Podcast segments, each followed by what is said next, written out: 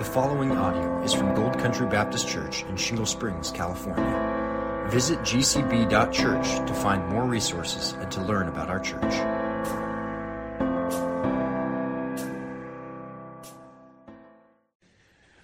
Some of you have read, I'm sure, The Wind in the Willows. It's a story maybe you read when you were in school, but there's a, a scene in that book where two characters, the rat and the mole, hear a heavenly voice, and this voice is calling like wind in the willow trees. And here's part of what they hear from this voice You shall look on my power at the helping hour. As I loose the snare, you may glimpse me there.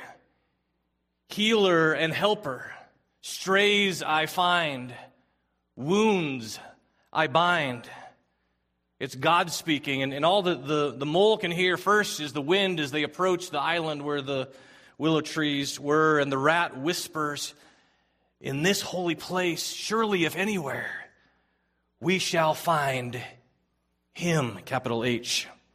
Then suddenly the mole felt a great awe fall upon him that turned his muscles to water, bowed his head, and rooted his feet to the ground. It was no panic terror.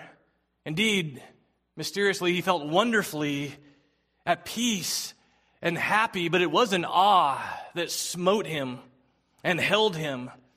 And without seeing, he knew it could only mean that some august or majestic presence was very, very near.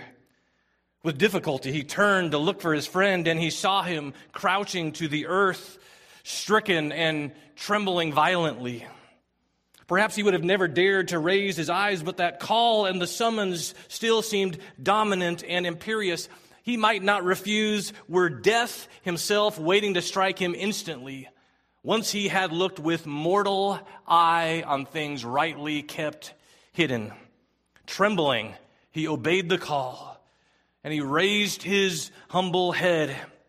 And as he looked, he lived.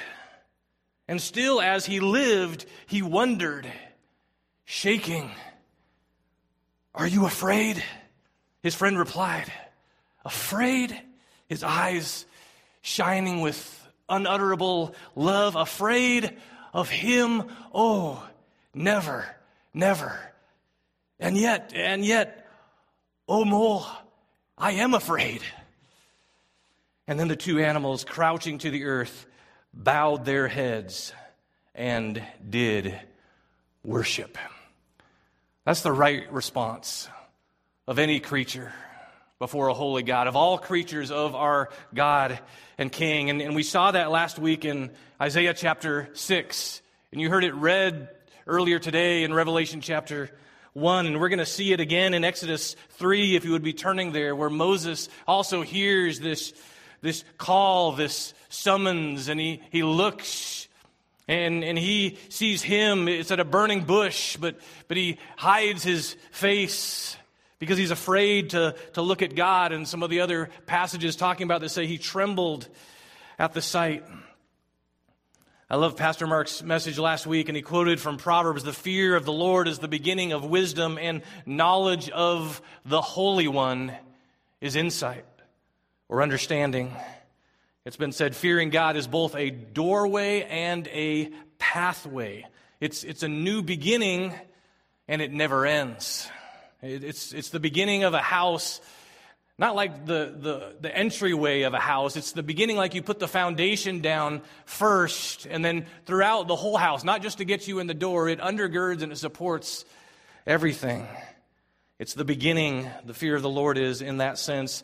In chapter 20 of Exodus, God is going to say, The fear of Him will keep you from sin. This is a major theme of the book. In, in fact, True worship, along with that, is a major theme of the book. In fact, this is why they need to leave Egypt because God is going to tell Pharaoh, Let my people go that they may worship me. Ian Hamilton keeps saying over and over again, we always need to begin with God. And last week, some of you I know were at the Sacramento Gospel Conference. And as I came in, the, the program that was given to us had on the cover a, portrait of the burning bush. Eh, he, he was speaking on the Holy Spirit. But that's a fitting image because the Holy One is a consuming fire, and yet in Christ we are not consumed.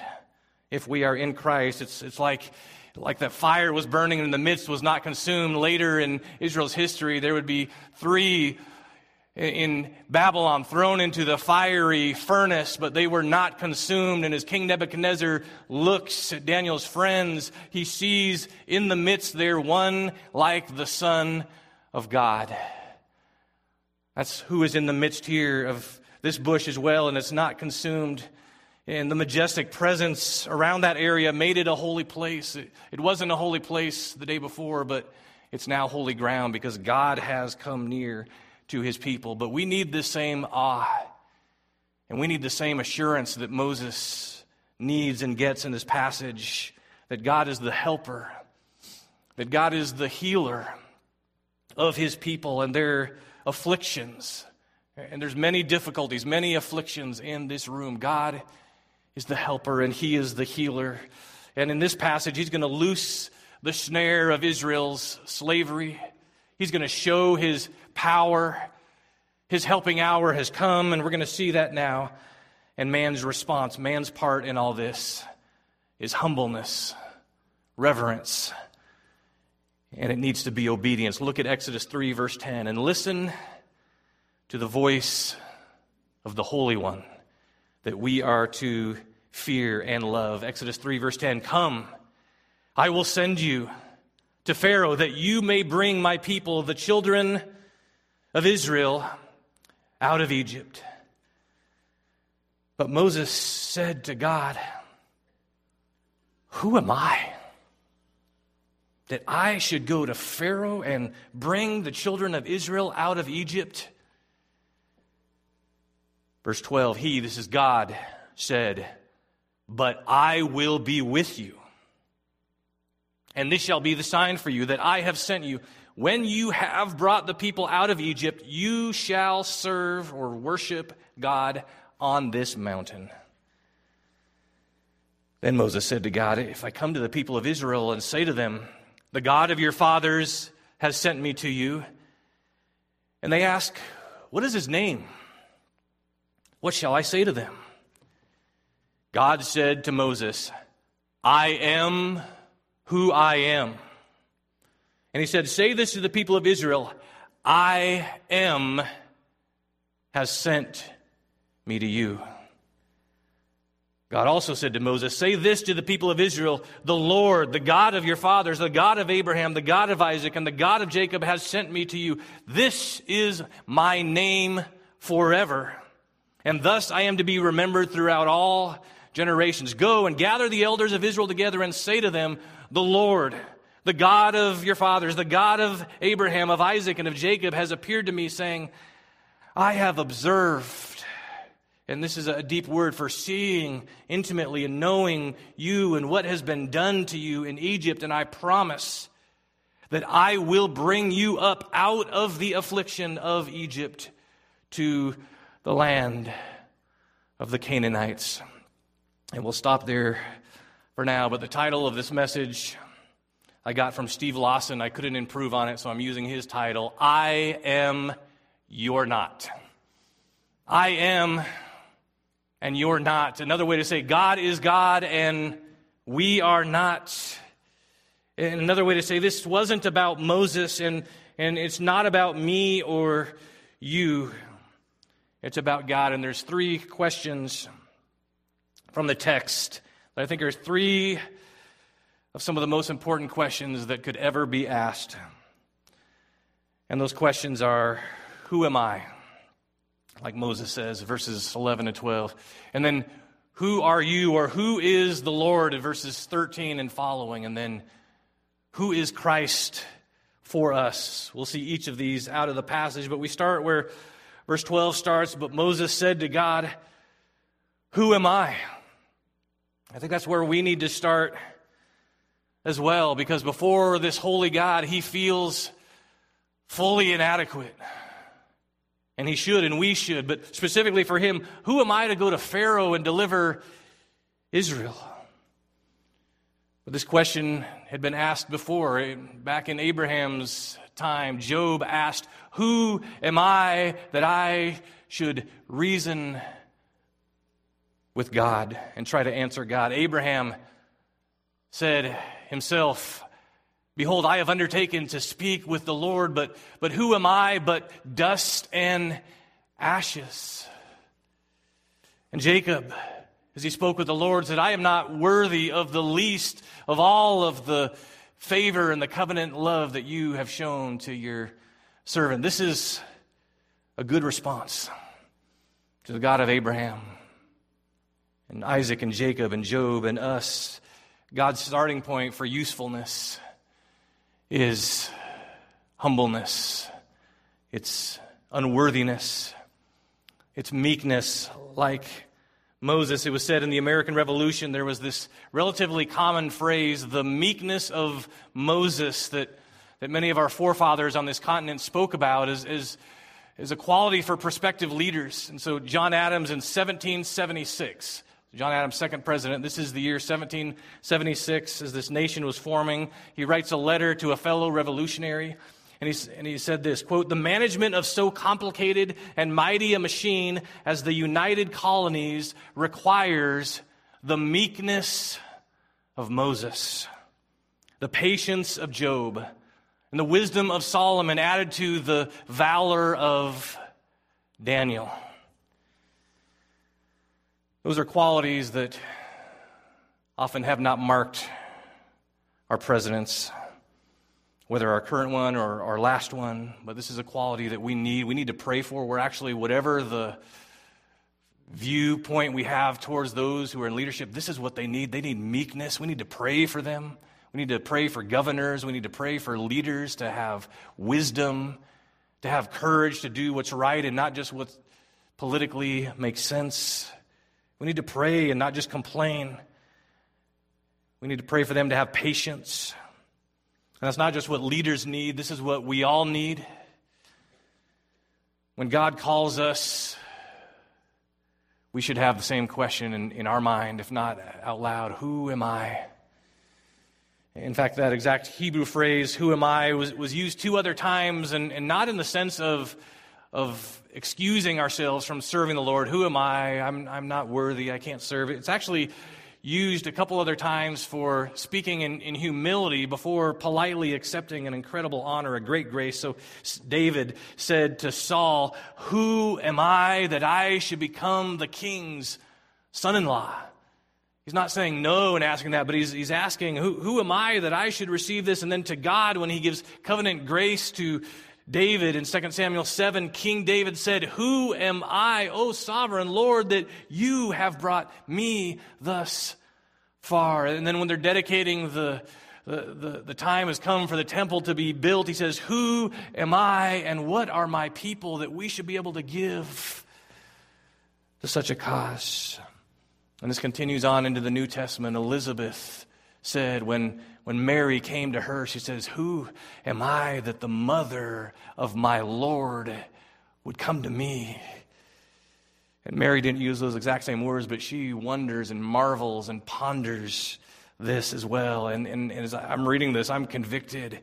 And, and I, I need to ask you do you have this, this wonder that God would choose and use someone like you? I think we need to look up sometimes, like David did, and say, When I look at the heavens, all that you created, the, the moon and the stars, what is man that you are mindful of us? What is the Son of Man, weak, frail humanity, that you would care for us? Because he does, and that's what we see in this passage, too.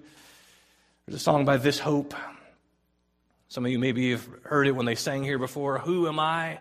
That the God of all the earth would care to know my name, that he would feel my hurt.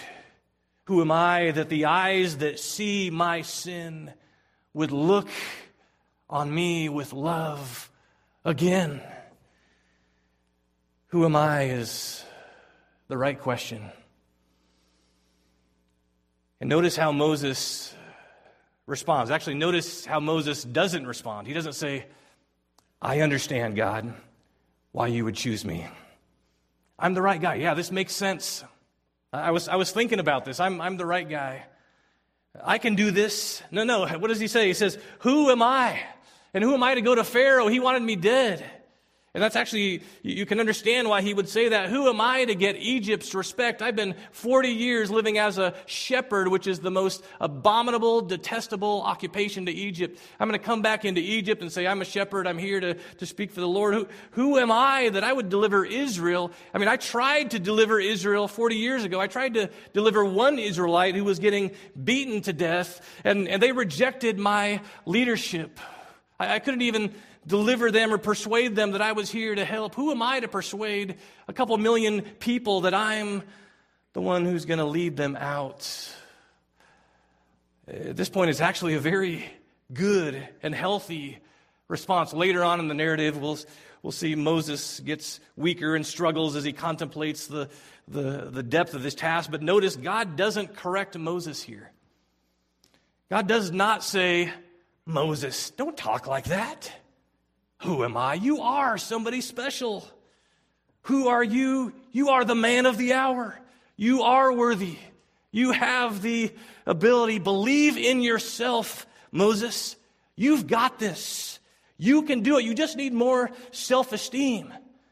That's how a lot of people would, would talk today. Even some Christian books are filled with that sort of thing. But no, look at God's reply in verse 12. He says, But I will be with you. He doesn't say, You're wrong, Moses, to feel unworthy to serve. He says, Here's the answer I will be with you. But I will be with you. Who am I is the right question. The answer is, But God.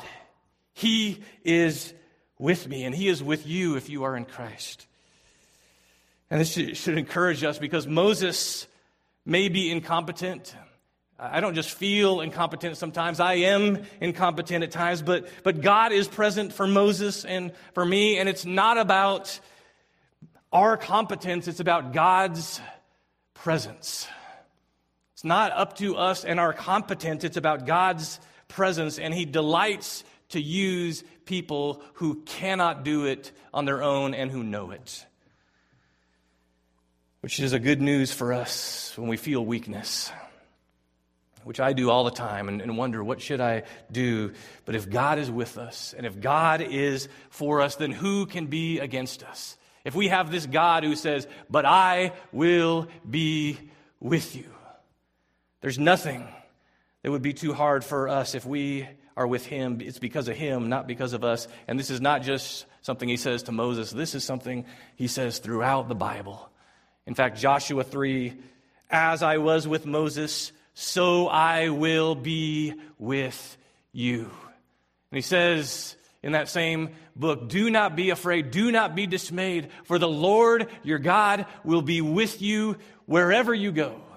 That wasn't just unique to the times of the Old Testament, that's how that language continues all through the New Testament as well. Gideon was fearful and wondering in his weakness how he could lead Israel in Judges 6 and the the Lord says to him, I will be with you. And so, as we think about this point here, before we move on from this point, I think as parents, this is instructive to us. As, as Christians trying to help fellow Christians, this is instructive to us as, as, we wonder sometimes, who am I? As we, as we feel and try to help others who feel inadequate or, or incapable or, or fearful, we need to remember these words, how God helps people in that state, knowing that God will be with you. And what we can't, He can and, and He will. And so it's, the message is not, you can do anything you set your mind to. That's not, that's not from the Bible. The message is this God is with you for anything He calls you to. That's how God encourages Moses. So don't stop with who am I? Don't stop with who I am. We've got to keep going in this passage. Look to the God who says, I am, and I will. And so that takes us from the first question of who am I, verses 11 to 12, to the second, who is the Lord? in verses 13 and 15. And the second point in question comes at the end of verse 13. If they ask, What is his name? What shall I tell them? Again, this is a good question. God, when he's called God of Abraham, Isaac, and Jacob, that's a that's a title. That's it's kind of like man. Man is is not descriptive. Dave would be a name, but man would just be uh, identifying what type of being you are. And so he's asking this this God of Abraham, Isaac, and Jacob, what's your name? In other words, what's your nature? What's your character? God in verse 13 is the Hebrew Elohim. This is a generic word for God. It wasn't even specific to Israel's God, the God of Abraham, Isaac, and Jacob. Remember, they've been 400 years in Egypt. Uh, certainly, they had heard stories, but they, they didn't really, we don't know how much they were being taught of God 400 years later in slavery. Maybe ne- nearly 430 years now. Abraham had also known God and spoken to him in different ways. Adonai, which means Lord. El Shaddai, which means the Almighty God. El is the first part of, of God. El Elyon, God Most High. El Olam, God Everlasting. And Yahweh or Jehovah Jireh, memorably, Abraham learned that, and, and they said the Lord provides there at the Mount of Moriah. So, what Moses is, is asking here is not what do you prefer to go by? He's asking, by what power? Remember, sometimes they would say in the New Testament, in what name or what authority did you do this miracle? What authority, what attribute? Moses is asking, do you want Egypt and, and Israel to, to know so that they will know you? Verse 14 God said to Moses, and notice he doesn't directly answer the question initially, but this is important. I am who I am. And he said, Say this to the people of Israel I am has sent me to you. God also said to Moses, Say this to the people of Israel The Lord, the God of your fathers, the God of Abraham, the God of Isaac, and the God of Jacob has sent me to you. This is my name forever. And thus I am to be remembered throughout all generations. Kevin DeYoung has said these verses right here are some of the most monumental, foundational, awe inspiring verses in all of the Bible. This is incredibly significant, this revelation of God here. And in verse 15, the Lord in most of your Bibles is, is going to be in all capital letters capital L, capital O, capital R, capital D. And, and that's related in, in the Hebrew to the verb for I am. But here it is a noun in verse 15, and it's a, a name. God is not a proper name, but this is Lord. In all caps, there is more than a title. This is a, a truth about God. He is, is literally one way to render that. It's a Lord is a third person form of the I am, an old form apparently that the some of the older writers and hymns would transliterate as Jehovah. So we sing that, the great Jehovah. Today, most think a more likely pronunciation is Yahweh. But wherever you see the Lord in all caps, think Jehovah or Yahweh is his name, and he is the I am. This is how he reveals himself. Verse 15 This is my name, he says. Properly speaking, the Lord's personal name is Yahweh. And it's going to be about, after this, nearly 7,000 times this name, Lord Yahweh, is used in the Old Testament. This is his covenant name, often for his people. And in the context of verse 13, I am, and I will be with you. He's, he's affirming and giving assurance that by this very name and nature, he is, and he will be with his covenant people, Abraham, Isaac, Jacob, and the family of faith. And so this is, this is very, very significant here because throughout Exodus, God does mighty deeds, and he's going to say again and again, it is so that Israel and so that Egypt and so that the world will know that I am the Lord, that I am Yahweh. This is, this is bigger than what's just going on for these people in, in the upper corner of, of Africa here. This is what God is doing for the world. We need to understand the, the, the thrust of Exodus. Here's what a, a book called God Who Makes Himself Known, the missionary heart of the book of Exodus. It says that the whole story of this book is an ex- exposition of the name of Exodus 3:14.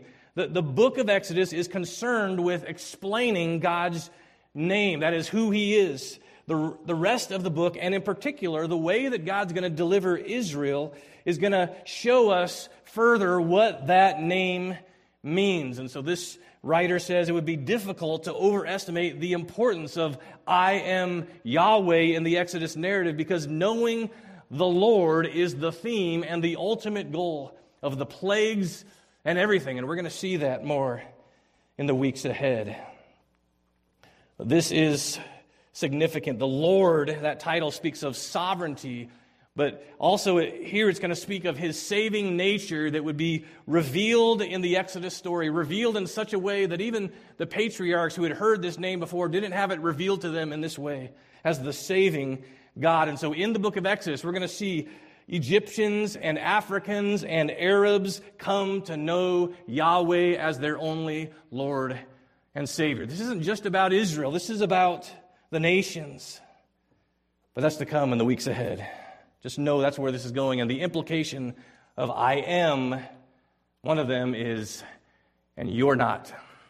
You're not going to be able to do this. You're not able to save, but I am.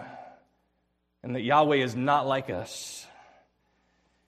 And there are several implications of his name that I want us to consider here today. Some implications of I am or, or Yahweh. The first is that, that he is independent. The I uh, already implied by the, the, burning bush implied this I who speaks. The, the, the fact that it wasn't being consumed was it wasn't dependent on the bush for fuel. It was actually independent of, just like God is above and beyond his creation. He can come down into his creation, but he's apart from it. And he doesn't need us, he doesn't need anything of this world. And yet he chooses to use us, but he, in the process, he doesn't depend on us. He doesn't depend on anything, but everyone and everything depends on him. And that's one of the big messages of the plagues as it goes out is that you need to depend on God for everything. And even some of the Egyptians will see that and fear God. But Israel's deliverance won't be dependent on Moses. And praise the Lord, our salvation is not dependent on us and our work. Amen. Isn't that good news? That He is independent and not dependent on us. And so, one of the applications here of this is that we're not independent. We like to think we're autonomous, but we're not. We depend on Him whether we acknowledge it or not. So, that's a part of the I of the I am. And then also, He is self existent. I am. And, and it's, it's kind of a, a cryptic description there, so you can read, and I've read tons of pages about people trying to expound what this is, but, but one of the implications here is that eternally being is a part of his being. That's the, he's the only being that eternally being is, is a very part of, or say it another way, existence is part of his essence. That's not true of anyone else. Everything else came into being. He is just the being that created everything and the beginning of everything. In fact, he has no beginning or the end. He, he says in Revelation, I am the beginning and the end. The shorter catechism says he is infinite, eternal, and unchangeable. We're going to sing at the end of this service about the great, unchangeable I am, the King of glory and of grace. That's who we worship, the throne of God above. He changes not, and so his compassions, they fail not. He always is. He's faithful. He always is who he is. I will be who I will be is, is an implication as well. He always is. He never becomes. He always just is. And, and that's hard for even us to wrap our minds around because everything we, else we know is not like that. God just is. Here's what Alexander Maclaren said God lives forevermore, a flame that does not burn out. Therefore, his resources are inexhaustible. His power is unwearied. His gifts diminish not. He gives and is none the poorer. He works and is never weary. He loves and loves forever. The fire burns on.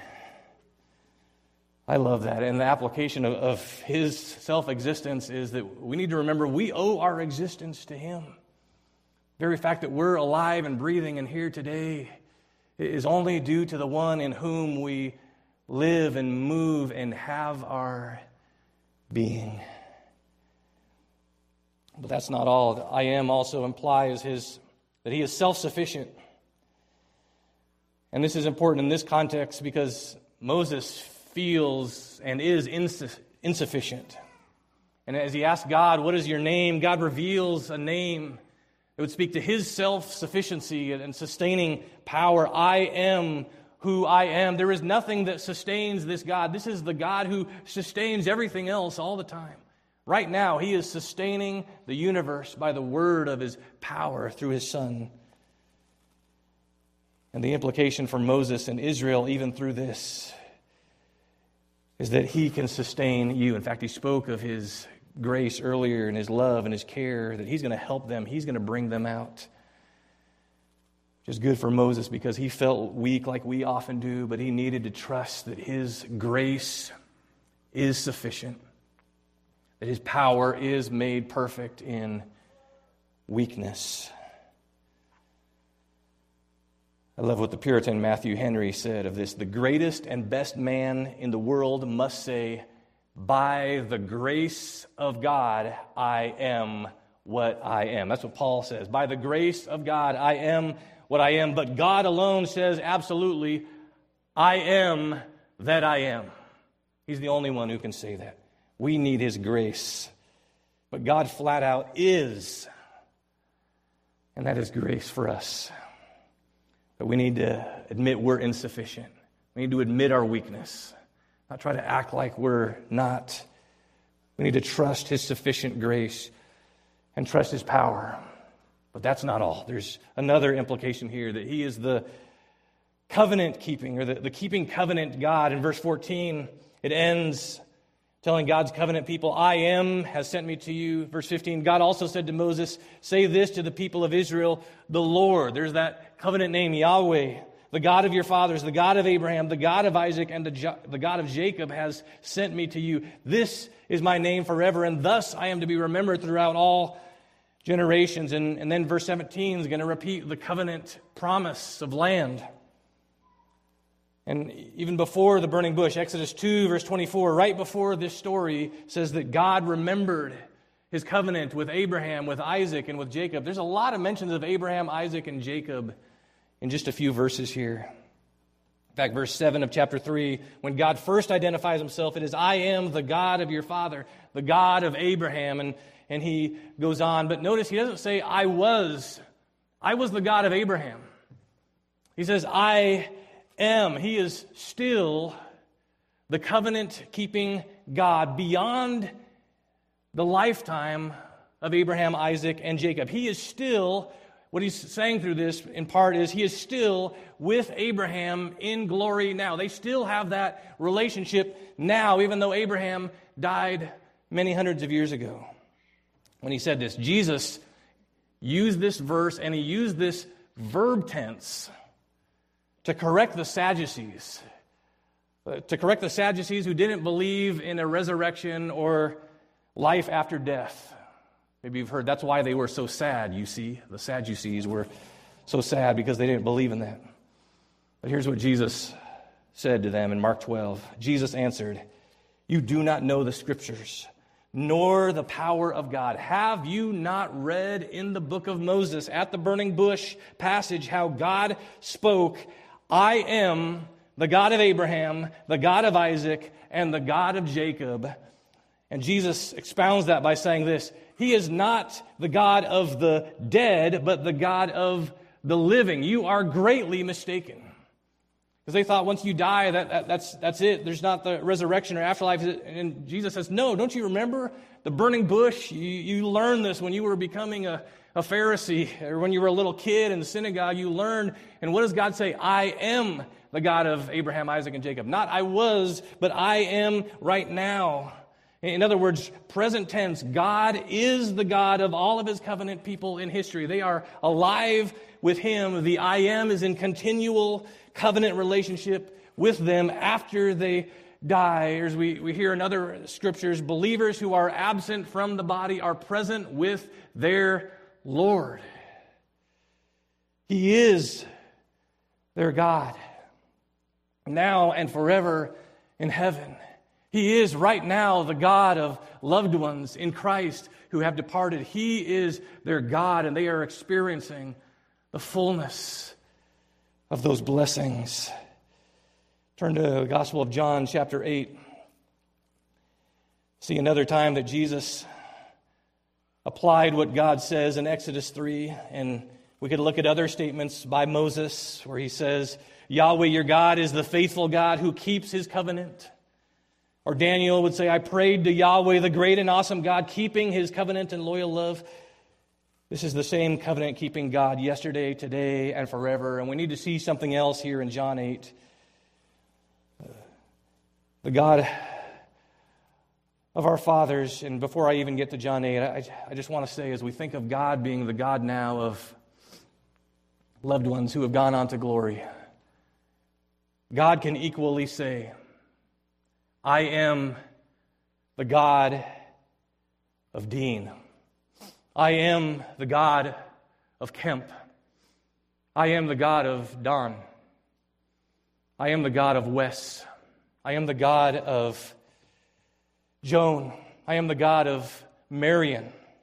I am the God of Ty. I am the God of Kevin. I am the God of Jerry and of Bill and of Alvin and of Frank and of Howard and of Bob and of Art and of Delton and Marcia and Norm and Anne, and, and many more names. I haven't gotten them all, but you can add the name of a loved one who has departed in Christ. And, and I believe of, of, of your babies that have been lost also as well to know that He is their God. You can trust this I am. You can trust the I am who is the independent and self sufficient, self existent, covenant keeping God. The one that we read in Revelation 1 who says, I am who was and who is and who is to come, the Almighty. And I, love the image in Revelation 21. I was just reading it this morning where it's the glories of heaven, where there's no more tears, no more pain, no more sorrow, no more of any of that for loved ones who are in Christ. And God says to his, his children, will inherit these things, and I will be their God forever. What a great comfort to know that is the reality right now of loved ones who have died in Christ. He is their God forever. They're inheriting all of that now. And that is the great future for those who are in Christ. And so that's who the Lord is, but that takes us to who Christ is for us. And now we look at John 8, verse 58. He's speaking to Israel's elders. And Jesus said to them, John 8, 58, Truly, truly, I say to you, before Abraham was, I am. And so they picked up stones to throw at him. But Jesus hid himself. Why would they pick up stones? For blasphemy. He'd, he'd claimed all kinds of things before, but as soon as he says, I am, they pick up stones, understanding this is a, a claim to the name of the Lord who is eternally existent. I am before Abraham is, is taking the Lord's name in vain if that's not true. They knew he is, he is claiming and identifying with the God of Abraham, and not only the God of Abraham, but before Abraham. The I am of the Old Testament. And so if he was just a man saying he's an angel, they would think he's off his rocker, if you will. But when he claims to be that name right there, they pick up rocks to throw at him. There's a number of statements like this that Jesus makes. One of them is we can look at John 10. You can look at some of those later. There's two more I am statements, and they say there in John 10, We stone you because you, a man, claim to be God. He would say there in John 10, I am, this is verses 9 and 11, I am the door. If anyone enters by me, he will be saved. We know in the Old Testament, God is the only one who can save, and yet Jesus says, I am the door. You got to come through me. I am the way, the truth, and the life. No one gets to the Father except through me. I am the resurrection and the life. He who believes in me will live even though he dies. Whoever believes in me shall never die. Everyone who lives and believes in me shall never die. And he says, Do you believe? He says that at Lazarus' grave. He is the only hope. He is the only way to a holy God, the one that we sang about by trusting his life, by trusting his death, and by trusting his resurrection. He is the resurrection and the life. He also says in John 10, I am the good shepherd, and the good shepherd lays down my life for the sheep. God is the, the Lord is my shepherd in Psalm 23. Jesus says here now, I am the good shepherd. I lay down my life for my sheep. And he says, My sheep follow my voice. They obey me. And so I need to ask you do you? Do you follow his voice? Do you obey him? Is, can you say of Jesus, He is the Lord who is your shepherd? If you don't, Uh, these passages and Jesus in these very passages is calling you to, to turn from your sin and trust in Him and come to Him as the I am. If you need help with that, my brother and sister up front, would love nothing more than to talk with you more, pray with you at the end of the service so that you can know this Lord Jesus. But I want you to go to chapter 18 as we wrap up here, and there's an even more powerful encounter. When they arrest him in Gethsemane, the Gospels tell us there was a great multitude, police, they're armed, they have weapons, there's a whole bunch of them, it's dark, and they need to identify Christ. So, John 18, 4, then Jesus, knowing all that would happen to him, he knows exactly what's going to happen. He came forward and he said to them, Whom do you seek? They answered him, Jesus of Nazareth. And Jesus said to them, I am he. Most of your Bibles have the word he there. The original is just I am.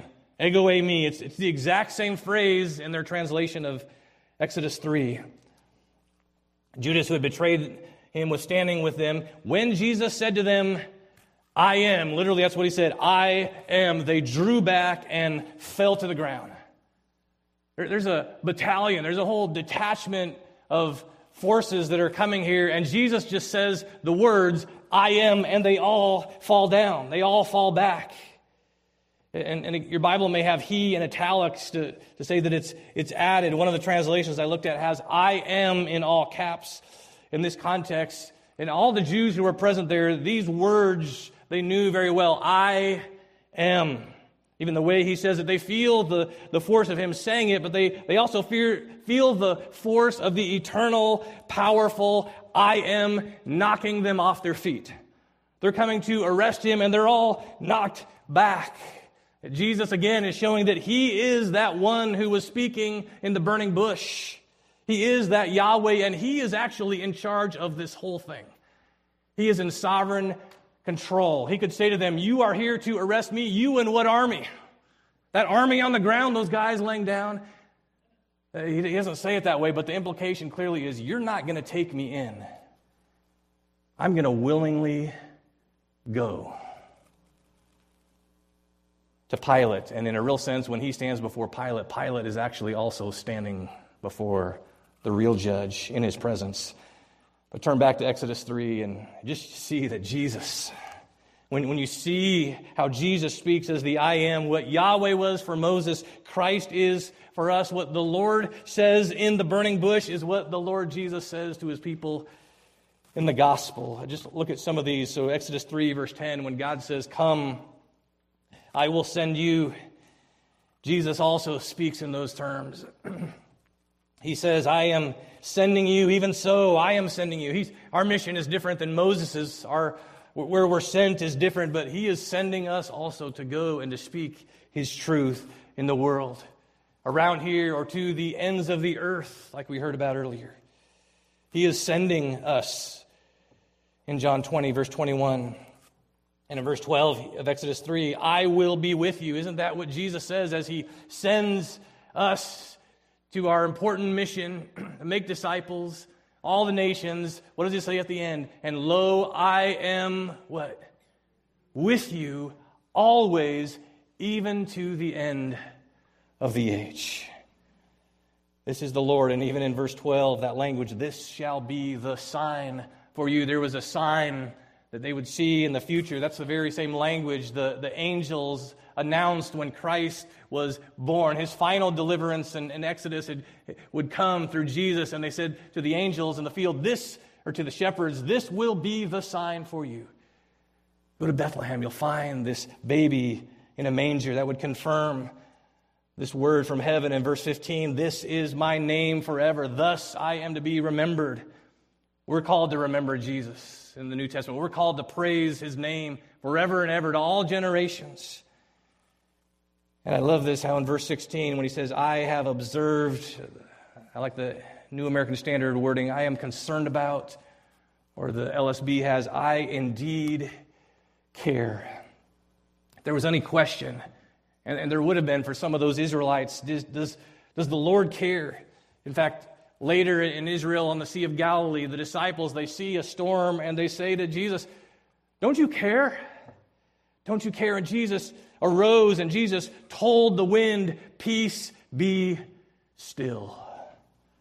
And then he told them, Do not fear. He was with them. They didn't need to fear. But he's, he's not just showing he cares, he's, he's showing that he is in control. Does Jesus care when we are in great pain? We are in great loss.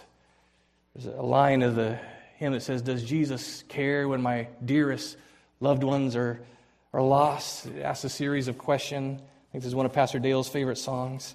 The chorus goes like this Does Jesus care? Oh, yes, he cares. I know he cares. My heart is touched his heart is touched with my grief when the days are dreary, the long nights weary. I know my Savior cares. Amen. So when days are difficult, when they're long, when they're dreary, when it's hard to sleep, you can know your Savior cares. He is there, He's with you. You can speak to Him, you can commune with Him in those times. The one who promises to bring His people up out of affliction and one way that promise can be fulfilled is by us being brought up to glory when our time is up. Uh, he can heal in this life, but often he, he gives us the grace to sustain us. We can pray for healing, pray for grace. But I love how verse 18 ends of Exodus 3. They're wanting to sacrifice to the Lord our God. We're to offer up sacrifices to a praise, not animals anymore. Jesus is the final substitute sacrifice, but we're to give our bodies as living sacrifices, holy and acceptable to God. And all this is for Jesus, the great, unchangeable I am, the King of glory and of grace, who we're going to sing to. And I think as we sing, we need to have this same thought that we started with Who am I? Who am I? One of the ladies at the um, Bible study at Gold Country Retirement shared this song. It was actually a song Kemp used to listen to all the time. When I think of how he came so far from glory, came to dwell among the lowly, such as I, to suffer shame and such disgrace on Mount Calvary, take my place, I ask myself the question Who am I? Who am I that the king would bleed and died for? Who am I that he would pray, Not my will, thy, Lord? The answer I may never know why he ever loved me so, but that old rugged cross he would go, For who am I? And when I'm reminded of his words, I'll leave him never, life forever. Oh, I wonder what I could have done to deserve God's only Son, to fight my battles until they're won. For who am I? Let me pray. Our great God, we say with the saints of old, Who am I? Who are we? And yet we thank you that you have answered the question of, Who are you, Lord? Even as Saul on the Damascus Road asked that question, Who are you, Lord? And you revealed that you are Jesus, you are the Lord. I pray that you would help us to live in light of these truths and find comfort and strength and grace in Jesus, the great I am. Amen.